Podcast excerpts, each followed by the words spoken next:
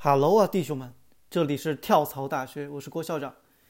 嗯，这个呢是我第一期的一个音频，在这里呢，希望能够带领大家去正确的面对整个自己的职业发展和关于打工人在整个工作中的一些心态啊。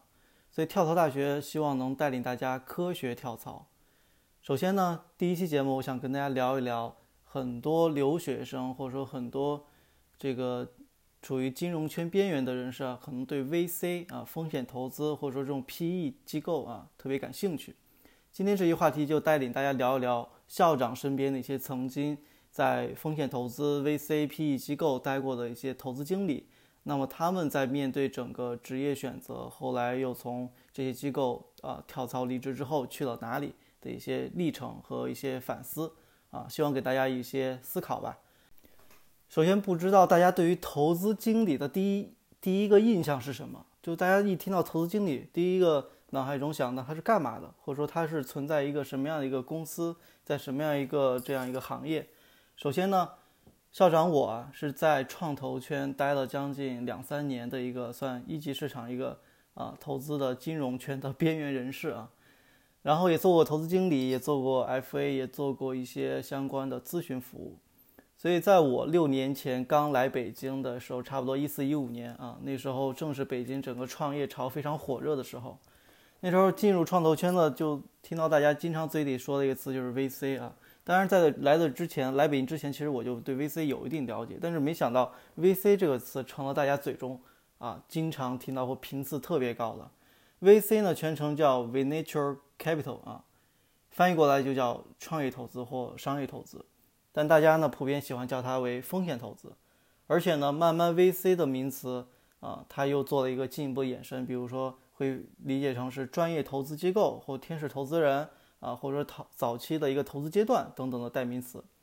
所以啊，投资经理啊，其实本质上就是投资机构里的项目经理啊，主要负责寻找优质项目啊，看商业计划书，给这个被投企业做一些前期的呃背景调查，还有这个撰写一些投资报告。然后跟踪整个项目的投资交割等等，还有一些相关的投后的一些服务的工作。所以呢，本期的这个呃音频，我是希望给那些准备进入或者说还没有进入的一这个进进入投资行业的一些年轻人啊，不管是面临转行还是刚刚这个毕业的一些啊同学。所以呢，我为了让大家更好去了解投资经理这个职业，先做一些。前期的信息信息铺垫，我觉得这个还是有必要的。首先，投资这事儿啊，本来就有风险。无论你是买股票还是买基金，甚至投资房产啊，只要是跟购买资产有关的，且有较高预收益预期的这收益预期的相关行为，都可以认为是投资。那么，VC 作为风险投资，怎么就成了这个创投圈大家嘴里啊，这个经常能听到耳熟能详的一个词呢？原来这个 VC 风险投资也是一个舶来品啊。因为在大家的认知里的股票啊啊这种甚至期货啊，其实都属于金融投资里面俗称的二级市场的金融衍生品啊。而且风险投资，尤其是企业上市之前的早期风险投资，往往被称为一级市场投资。一级市场和二级市场到其实本质上都属于金融市场一部分。那么一级市场、二级市场到底是什么意思，或者它们区别在哪儿呢？我就不通过一些很专业名词跟大家去做一些这种啊。这个这个从百度上给你抠下来这些东西了，我觉得这个非常的不够形象，也不够透彻。那么我用一个更加生动形象的例子，让大家啊理解感受一下。假如说，哎，过年了，你准备去菜市场买肉啊，买猪肉，然后这时候猪肉呢大概是二十块钱一斤啊，而且最近这个猪肉价格总是不稳定啊，今天可能涨一点，明天降一点啊，今天十五斤，可能明天就变成二十五了。而且呢，最近呢，你发现菜市场旁边又新开了一家专门卖什么呢？卖长白山黑猪肉的店啊，只卖这种黑猪肉。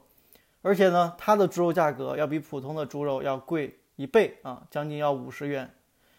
但好在啊，这个价格都还在可承受的范围内。对于老百姓来说啊，无非就是你吃的这个这个好一点或者吃的少一点的问题。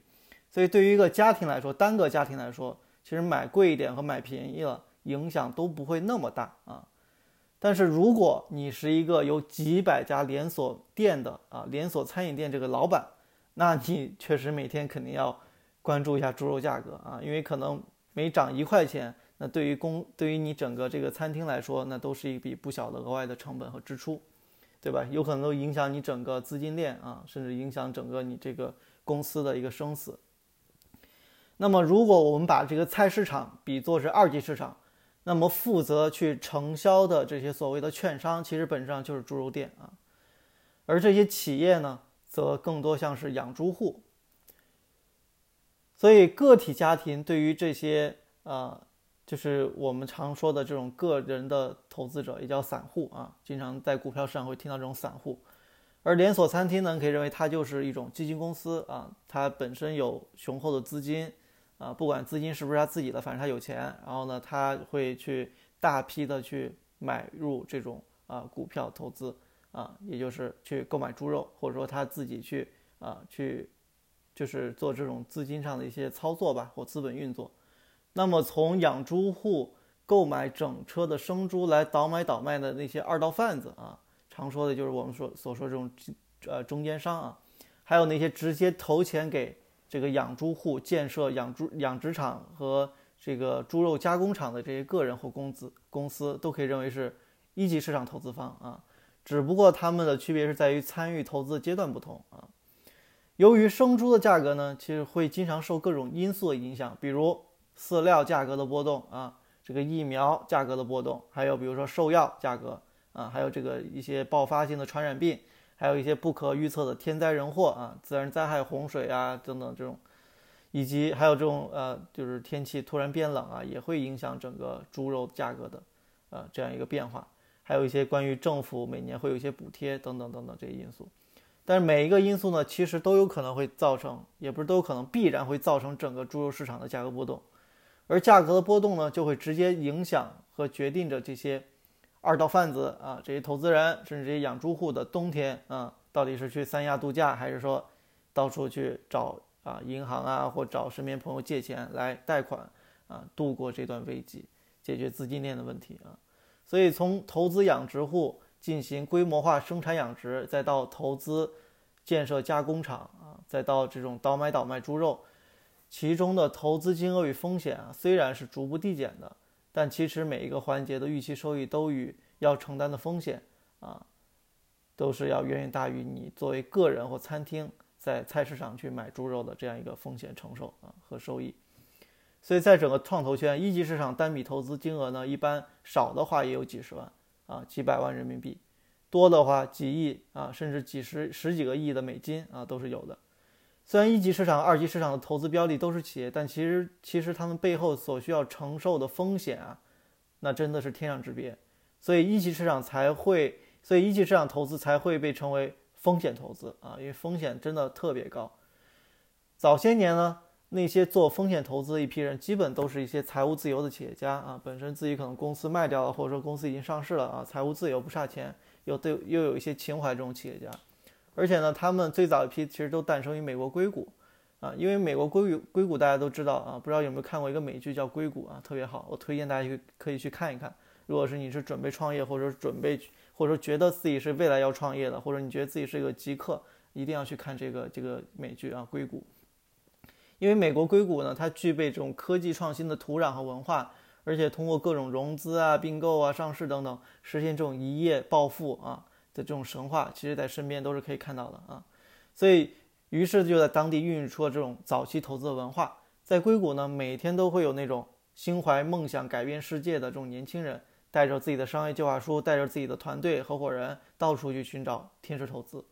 也就慢慢的出现很多这种专业投资。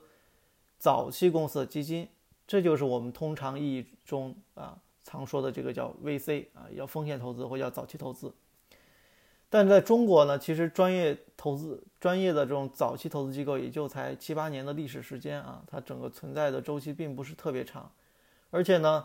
我们都知道，其实最早一批这种所谓的 BAT 啊这种巨头，他们最早拿的钱基本上也都是国外 VC 的钱啊，就是国内其实当时是没有这种专业投资机构的。国家也不投，国家队也不投，然后国内又没有这种成熟的早期投资机构，那就只能拿国外的钱。中国本土早期投资投早期的投资机构之所以没能更早出现，一方面呢，是因为没有很多这种可以带给这种投资机构足够高的短期回报收益的这种企业标的。另一方面呢，也是因为国家政策和法律体系不够完善，对于这种私募基金啊，对于这种民间的这种呃投资行为啊，其实是缺少法律监管和保护的。那么，既然是风险投资，其实对于投资项目的预期收益，只有足够高的时候，才能吸吸引这些愿意去承担风险的投资人或者说早期机构。所以，当年软银的孙正义啊，就是投资阿里巴巴的时候，用了两千万美金，到他真正退出的时候，他他的收益翻了多少倍呢？翻了三千倍啊！这个真的是挺吓人的啊！但也恰恰是只有这种互联网企业，才能给投资人在短短几几年的时间带来如此难以想象的回报，高翻了几千倍这种回报，确实是。而中国互联网的科技创新真正崛起呢，其实是从差不多二零一四年开始，以什么事件为为标记呢？就以当时的聚美啊，聚美优品上市为代表事件，再加上当时一批这种早期天使投资人到处布道啊，国内外到处演讲啊，啊拉很多国外这种呃藤校顶尖藤校的留学生回国创业啊等等。这时候呢，当时国内整个这个互联网创业潮才真正开始。而校长我呢，也正说正好是那个时候才开始去接触、了解创投圈的。基本上呢，当时每天都会在各种这种创投媒体啊，这种各种公开的网站呀，包括公众号啊、朋友圈呀，啊，看到某某某公司啊，融资个几百万、几千万，这个估值达到啊几个亿、十几个亿等等。所以当时作为一个刚毕业没多久大学生，每天都被这种新闻所洗礼。不免会陷入，就是很犹豫自己到底是应该去加入这个互联网创业大军呢，还是先老老实实打工啊？这个年轻人往往面对这种诱惑，尤其是环境对你的影响，你是很难去有一个明确的判断和正确的一个思考的啊。因为我自己的专业其实既不属于金融，也不属于 IT 啊，算是介于医学和生物学范畴。嗯，大家去可以想象一下啊。但由于呢，当时我就是特别这个这个脑子里天天各种想法，各种天马行空的 idea 啊，就是创业的，再加上被互联网这趟时代的高铁给推着往前走了啊，每天都被这种信息给刷屏洗洗脑，所以呢，就开始研究各种互联网创业的项目啊，研究团队，研究估值，研究商业模式，研究这种啊各种啊相关的知识。所以，比如当当时我就特别想做，比如一些这种社交软件呀、互联网这种加宠物医院呀，包括一些定时的通讯工具等等，面向不同样的这种客户人群。但后来呢，意识到自己其实距离真正能够去做一家公司啊，还是缺少很多基本的条件的。最大问题什么呢？就是合伙人。于是呢，我当时就想，哎，从哪儿能有这种合伙人呢？啊，我想到了，哦，有可能去做投资经理是个路子。因为你想啊，投资经理天天都在跟各种形形色色创业者打交道啊，就能认识很多这种创业者。那么这样的话，你就能一方面积累人脉，又能学习到很多这种商业模式、行业的知识。我觉得这是一个不错的选择啊。所以我当时就把去投资机构作为自己职业规划的第一个第一站啊。所以说这么多，我不知道大家对于投资经理这个职业有没有一个大概的了解了？就大理。就大概知道这个早期投资机构经理是干嘛的了吧？因为其实做一个合格的投资经理啊，首先呢，他最好有一个明确的行业研究定位啊，就跟术业有专攻一样，就是你到底是比如说研究互联网啊，还是研究消费啊，还是研究什么人工智能啊等等，你有一个赛道，你才能投入更多精力啊，不管去认识这行业的这种从业者，还是说自己去更经常去参加这种一些专业的这种论坛、专业的这种呃交流会等等，积累一些这种知识。因为你单纯说看书啊，或看一些报告啊，其实还是差点意思的啊。因为大家知道，其实这个现在这个信息时代，很多信息你感觉这个信手信手拈来，但其实很多信息它是没有什么价值的，或者它是一个大家都知道的。那既然是一个大家都知道的信息，那它就不值钱啊，对吧？大家知道这个东西它值不值钱或稀不稀缺，就取决于它的一个一个一个怎么能更好的发挥它的价值。另外一个就是它的稀缺性。啊，所以术业有专攻呢，才能真正做一个好的投资经理或者好的投资人，才能投出好的项目。因为你只有在一个行业里面有一定口碑，甚至有一些自己的内内容输出，建立一定的人设品牌，才会有好的项目、好的这种创业者去找到你。对吧？因为大家都知道这个物以类聚嘛，你你只有大家认可你，才能吸引到优秀的人。投人早期投资就是投人啊，所以你会发现这种一般早期投资机构的经理、投资经理呢，每个月至少得看几十份甚至上百份商业计划书，因为你想当时整个北京创业潮，我妈呀，这个这个这个扔块砖头都能砸死几个 CEO，就是这么个这么个情况。所以呢，投资经理要看商业计划书，然后呢要写相关的这种投资的行业报告。啊，还有每天每个月还要再约几个创始人来聊一聊啊，面基一下。所以呢，但是由于在创投圈啊，这个投资机构是给钱的，而创业公司呢是要钱的，所以相对而言，可以把投资机构看作是创业公司的甲方啊，甲方爸爸。那么既然是甲方爸爸，那么他自然从身份感、身份感上和这种受尊重、受尊重的程度上，就会给人不一样。就就投资经理。对吧？他给钱的，我有钱，我是金主，那就感觉会给人高高人一等感觉。尤其对于一些刚入行年轻人啊，披着这个顶级名校的这种啊背景，再加上自己又背靠着一个几十亿盘子的，甚至几十亿美金的这种大的机构啊，那么他不管是面对创始人，还是说参加一些活动啊，出席一些活动，总会不自觉给人一种啊自带光环的这种感觉啊。所以当时呢，我校长我去的那家机构呢，盘子不大啊，也就两三个亿，挺小的。主要投的其实都是种子期、天使期的啊，投资金额也就几十万到几百万这种区间，而且出手呢相当谨慎，所以一年也投不出几个项目。而且呢，当时我去面试和应聘这个投资经理这个岗位的时候，竞争那家伙那是啊，我是第一次那么去同时啊面对四位。啊，这个面试官再加上我们同时四位面试求职者啊，这个同台竞技啊，就是这么个情况。所以当时我呢，除了我以外，其他三个哥们儿呢都还挺优秀的啊，背景、学历什么的。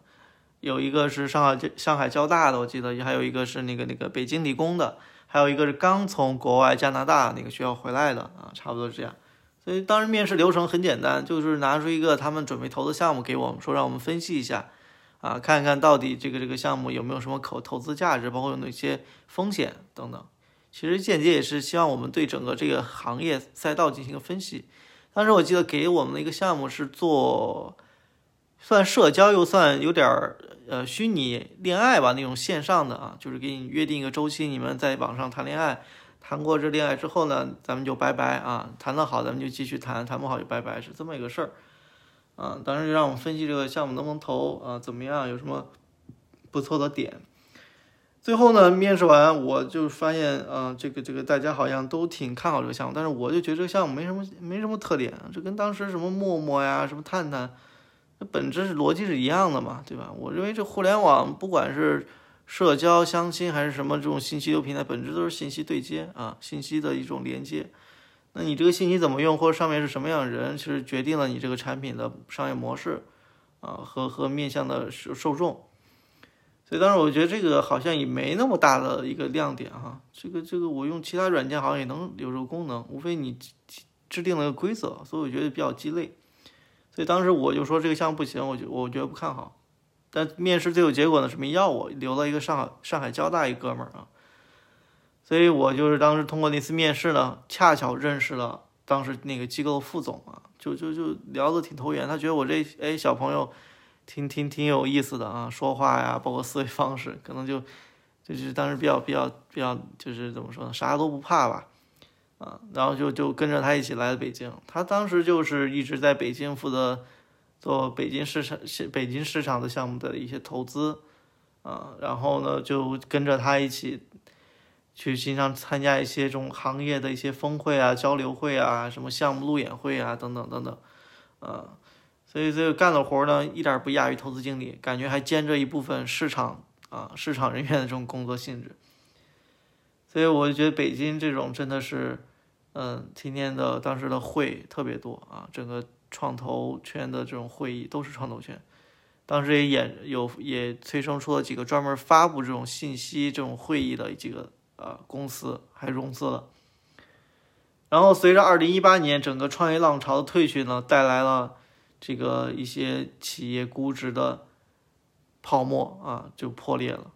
大批的 B 轮、C 轮的企业都是因为融不到资啊，这个商业故事圆不下去而纷纷倒闭。在这种马太效应下，很多小的投资机构，由于之前由于之前的一些投资的企业的死掉了啊，再加上自己有没有很好的一个退出的渠道，回报收益呢也都是惨不忍睹啊。这样情况下也都开始纷纷裁员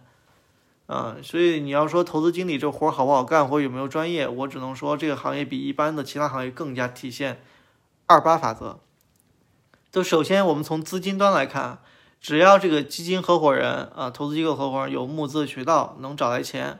不管你是拿自己的存款，还是拿自己的这个这个身边朋友煤老板呀，什么拆迁户的钱啊，能够弄过来啊，或者说你找一些什么中间这种有专门帮你募资的这种中间渠道啊，中介啊，帮你去找钱也行，反正只要有钱，你就能称自己是投资机构，就能称自己是这个投资人。所以基本上，投资机构合伙人，当时我看整个创投圈可能分为大概可以分为三类吧。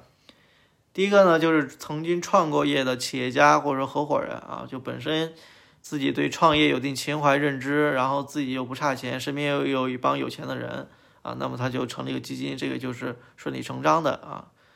然后呢，还有一些就是曾经做二级市场投资的一些投资人啊，一些大佬，那他们呢，就是正好赶上了一级市场创业潮这波。啊，浪潮，所以就从把以前做二级市场投资经验准备照搬到一级市场来。那还有一类呢，就是一些做财经媒体的这种人，因为大家知道做这种财经媒体，尤其记者啊，或等等这种主持人，尤其女士女性哈，就能接触各种大佬啊，没事儿采访个这个企业家，没事儿采访个那个啊什么行业大佬，哎，那他身边就有这一帮子啊人脉资源，那他传个基金什么的也是一个。啊，问题不大的一个事儿，所以当时基本整个投资圈的投资机构的合伙人都可以分为这三类。所以你会发现，当时整个投资圈呢就非常的鱼龙混杂。但是对于创业者来说，有有奶便是娘，对吧？你只要能够真真金白银的砸过来投给我，那么你就是我的这个梦想中的天使啊，你就是我的天使 angel 啊。所以呢，早期投资这事儿呢。呃，到底有没有专业度？我只能说专业度真的没那么强。虽然呢，需要做行业研究啊，分析项目的投资价值和风险呀，而且还说什么看人啊、看团队、看财报等等等等啊，估值模型什么的。但其实其其背后最最重要的能力，在校长眼里面还是一种认知能力，就是你如何去判断一个行业怎么就好不好，或者是不是一个朝阳产业，或是不是一个增量市场，这个特别关键。那么你就需要对于整个行业趋势有一定认知，而且呢，你还要真的能去看人。大家大家都知道，早期创业其实它是风险很高的事儿，就是一帮有理想、有梦想年轻人，啊，也不是说年轻人吧，就是一帮这种啊很早期想做一个事儿的一帮人，那抱着自己的热情，抱着自己理想去啊进入到这个行业这个赛道。那么他本身的，比如说意志力啊、品格啊、诚信，包括自身的。一些团队的管理能力等等，这些其实都是一个作为一个创始人或作为一个企业家不可缺少的基本的素质和能力。那么他到底有没有这些？那你作为投资人，你就得能看得到，不能光听他瞎白话，对吧？你得能透过现象看本质。所以这个其实也挺难的。所以很多投资人，对吧，都自称自己是天使投资人，那确实是天使。对于对于这种创业者来说，对吧？自己拿个 PPT，拿一个自己 idea，对吧，就能拿到几百万、几千万。那不是天使是什么呢？对吧？所以在所以就是对于很多这种外行人，就是从外行进来的一些 VC 投资人眼中，他们觉得早期投资就是一个拼眼光、拼运气的活儿啊，觉得就是我多投几个呗，总能投出一个还不错的。那这样的话，你觉得它跟赌博有什么区别呢？其实没什么区别。就很多投资人当时就是抱着一种赌博心理，所谓什么大数法则啊，我觉得就是瞎扯。啊，觉得我一个赛道我投他个五个十个，那总能蹦出一个。那我觉得他当时可能就小看了，有可能一个赛道有几百个人在做啊，就是这样，所以竞争极其激烈。但是真正能够挣到钱的 VC，所以我觉得也就百分之五吧，啊，大部分百分之九十五都是要死掉的，都是要成为炮灰的。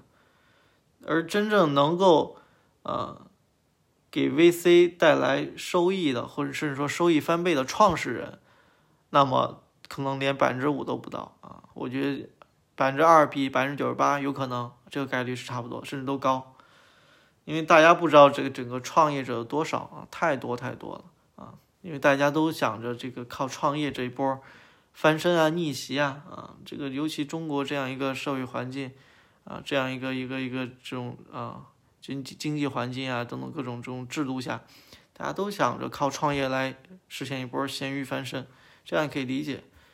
而且你想，整个创业者他的年龄跨度区间极其大啊。就是可能从刚大学毕业的年轻人，再到四五十岁老男人都有啊。所以呢，就是而选择做投资经理这个职业年轻人，在我身边认识的啊，基本上都是几类。一个就是自己曾经创过业啊，但创业失败了，他觉得哎，我挺懂项目、懂行业的，然后就做投资经理，这个没问题。还有一种呢，之前在互联网公司做过一些产品，或者做做过一些技术的。那他本身对于一个行业或对一门技术有一定的自己认知和理解，那他去投这种相关赛道的项目，其实也是在他专业范围内，也是挺好的。那还有一类呢，也是大多数就是刚就是一些金融专业的金融专业的国内毕业的大学生和一些刚刚回国的一些海归啊，这种海归精英。